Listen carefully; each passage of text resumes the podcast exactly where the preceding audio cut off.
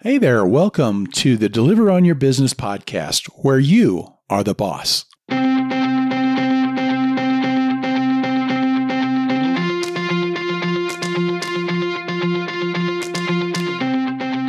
I'm Ron from EntreCourier.com. Entre is from entrepreneur, for somebody who is in business for themselves. And here's the deal, folks. If you're an independent contractor, you are operating a business, ready or not. So that makes you an entre courier. Welcome to the club. This podcast is here to help you think like a business owner and to thrive in your business. So let's get started, shall we?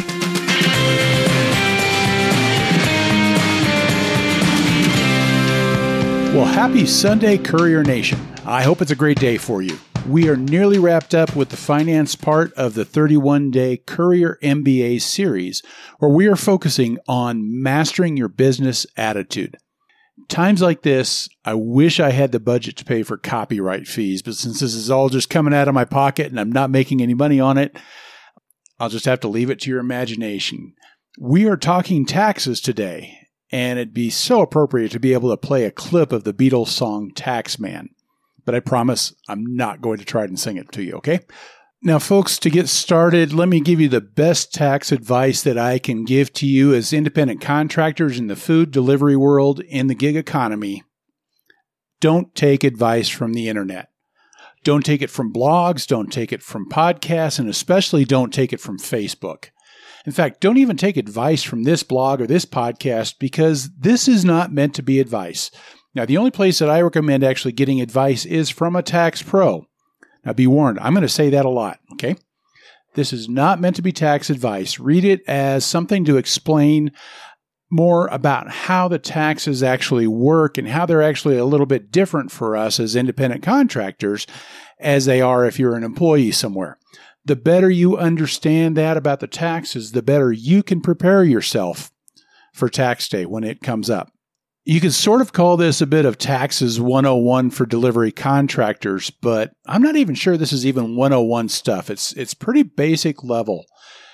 There are some fundamental differences though between being taxed as an employee and as a business owner. And as an independent contractor, you are taxed as a business, not as an individual for the money that you make doing delivery.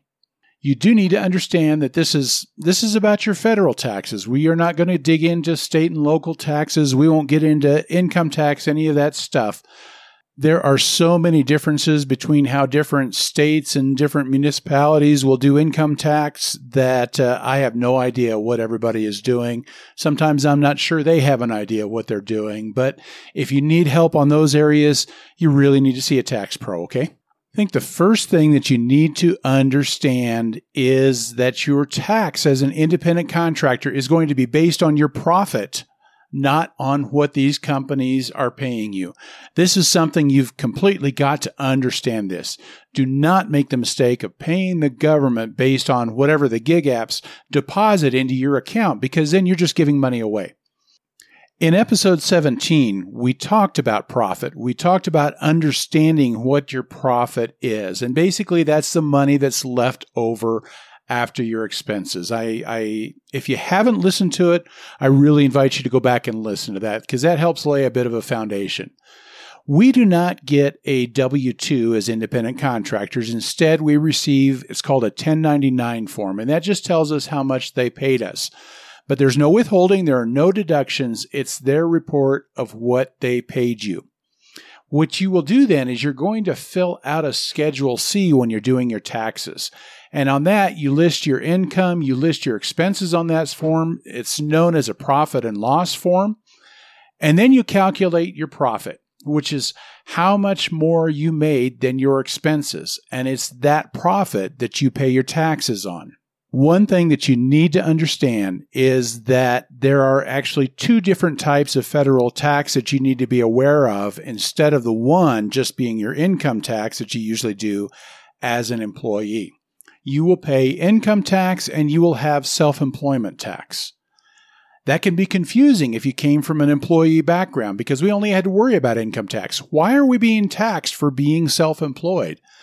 Well, it's not really like a new tax or an extra tax because as an employee, you will pay your Social Security and your Medicare, your FICA and Medicare. And, and basically, it's the same thing here. Those things get deducted from a paycheck and they show up on your W 2. But since there's no withholding, as we were just saying, you pay these things with your income tax, and that's what's known as the self employment tax. Now, there are some very different things between self employment tax and income tax, and I want to go over a few of those differences. Your income tax is going to be based on your taxable income, whereas your self employment tax is only based on your profits from your self employed work. What that means is that if you've got other income, let's say if you've got a W 2 job, you've got other businesses, if you're filing jointly and your partner has income, all of that income is added up together, and then your income tax is based on that total. And uh, so, but like I said, the self employment tax is only based on the income that you had while you were self employed. So if you, let's say, did self employment for a few months, or that's a small portion of your income, and then you've got regular W 2 income, you don't have to bother about self employment tax with that other income. Your self employment tax is only based on your profits as a business owner. Another difference is that there are no deductions for self employment tax. On income tax, you know, you subtract all of your deductions from your income, and that gives you your taxable income, right? So you've got to make a fair bit of money before you start owing income tax. On your self employment tax, that begins with dollar one. As soon as you are making a profit, you are paying income, you, you are paying, I'm sorry, self employment tax on that profit. There are no deductions. And it's the same way as, it's the same thing as your Social Security and your Medicare. If you've ever noticed, like you had a small paycheck and it was so small that they didn't take out federal withholding, they still took out your FICA and your Medicare. It's the same thing here. You pay Social Security and Medicare tax on every dollar you make. And the same thing is true with self employment tax, since this is kind of your self employed version of Medicare and Social Security tax. Now, if you hear me say FICA sometimes and you hear me say Social Security other times, it's pretty much about the same thing. Okay. Something else that is a little bit different is income tax is a sliding scale tax. You know, you don't pay anything up until you've earned a certain amount of income. And it's not until you earn another level of income that it goes up, where your self employment tax is a straight 15.3% that is taxed on every dollar of what you make or every dollar of your profit. Your self employment tax is one that is higher when you're in self employed than if you're an employee. Now, I mentioned earlier that this is essentially the same as your FICA or Social Security and your Medicare. But the difference here is you pay 15.3% when you're self employed instead of 7.65%, which is what is taken out of a paycheck. That's double. You pay twice as much in this area. That's why this is very important to keep an eye on. Okay. There's a misconception about this because it's not really an additional tax. Basically, what's happening here is the government gets 15.3% of your pay, whether you're an employee or whether or not you're self employed. The difference, though, is that when you're an employee, your employer has to pay half of that tax. Well, who's your employer when you're self employed? You are. And so guess who gets to play, pay the employee half? You do. And who gets to pay the employer half? That also just so happens to be you. So, in a nutshell, then, what happens is based on your income, then, you will pay income tax at a percentage of what your taxable income is, and you will pay self employment tax at 15.3% of your self employed profit. You know, your profit is basically what your taxable income is as you as a self employed person. And then if you had any withholding, if you made any tax deposits, or if you had any tax credits, you add all those up and you take that off of your taxable amount. And that determines whether or not you have to pay in or whether you get a refund. You want to be sure that you are paying in deposits through the year so that you're not stuck with a two, three, four thousand dollar bill come tax day. That's kind of it in a nutshell as far as I guess kind of what those taxes are. And uh, I want to talk about a few of the things as far as what that can mean to us and some takeaways. Now, one thing I'm going to say, you can repeat after me because I've said it a few times. Get a tax pro. I know I'm repeating myself, but unless you are really comfortable with how taxes work, you really should get some help. And here's the thing a lot of CPAs will actually hire somebody else to do their taxes for them because they understand that if somebody is removed from the situation, they will see some things that they wouldn't have thought of themselves. So it really is a good idea. Get a tax pro, and a tax pro is going to pay for themselves. Here's another thing. As I was mentioning earlier, you're taxed on your profit. You're taxed on what's left over after you deduct your business expenses from the money that you get from Grubhub, Postmates, DoorDash, Uber Eats, Caviar, any of these companies that you're doing it as an independent contractor. You're taxed on the profits. And and the thing about that is, and one thing that a lot of people don't understand is you do not have to itemize your deductions to claim your business expenses. That is because all of these expenses are listed on a schedule C. You take it in a different place than where you itemize your deductions as a regular on, on your regular tax form and everything like that. Because these are business expenses, you do not have to itemize in order to claim those business expenses. Now, obviously, this is going to mean you've got to record all of your expenses, all of them. It's very important that you record the expenses. You track your miles. You track every mile that you drive for delivery. Do not, and I repeat, do not rely on reports from any of the companies because they will almost always miss things. Okay. It is from the moment you go available until the moment you log off you are able to record those miles. So you track every one of them. A lot of you will use a uh, an app like Stride or some of these other uh, GPS based apps, and those are good. But I really recommend that you also keep a written record with a start and end on an odometer because a lot of IRS auditors are old school. They often are known to prefer that written record. Now you are going to have other expenses as well generally they're pretty small after you uh, once you get past the mileage there's really not that much left. There's your cell phone is probably your your next biggest one. And you can only record the percentage of your cell bill of what you use. So if you use that cell phone personally and uh, 60% of the time is on business you can only record 60% of your cell bill if you're getting if you're buying delivery bags your your cell phone holder your cell phone charger different things that you need to do your deliveries you can record those. Keep track of all of your expenses. Keep good records. It's just a necessity as a business owner. Now as i say that i also say do not claim more than you're allowed to claim. There are things you cannot claim. You cannot claim food while you're driving because you are not actually traveling you cannot normally claim your clothes because a particular uniform is not a required part of what you do. Do not claim more miles than you actually drive and do not claim miles that are for personal use. You cannot claim a home office if a home office is not a significant part of what you are doing. And especially if you claim a home office, that office has to be used exclusively for your business. Say it with me. Get with your tax pro. Understand exactly what you can claim. Now, because you're self employed and because you're able to write off a lot of income due to the miles that you drive, you're at a little bit higher risk for having an audit. And that's why it's really important that you, one, keep good records, keep your receipts, but two, make sure that you're not claiming things you, that you cannot. Because you're more likely to trigger an audit if you claim too much. Now, here's the thing, and I said this in yesterday's episode if your expense deductions are so high that you end up with zero income, that's a good sign that you really don't have an income.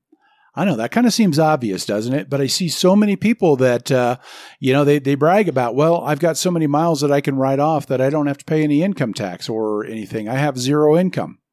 And it's like, folks, you don't realize that your car costs you so much more than what you realize. It's a lot closer to the 58 cents a mile that they allow you to claim. That if you really have that many miles, you're not making money, folks. You've got to understand that, okay? And uh, if you've got that many miles that you can write everything off, that's saying either you're lying on the miles or you're driving too much. Neither one of those is good, okay? There are some advantages and disadvantages to delivery work being part of a side hustle. So, if you're doing this, let's say you've got other income, you're working another job, and this is your side hustle you may end up having enough that's being deducted from your main income as an employee that you don't have to set aside as much because maybe you're already covered on a lot of what your taxes would be doing this. Again, get with your tax pro to figure out what you're really going to need.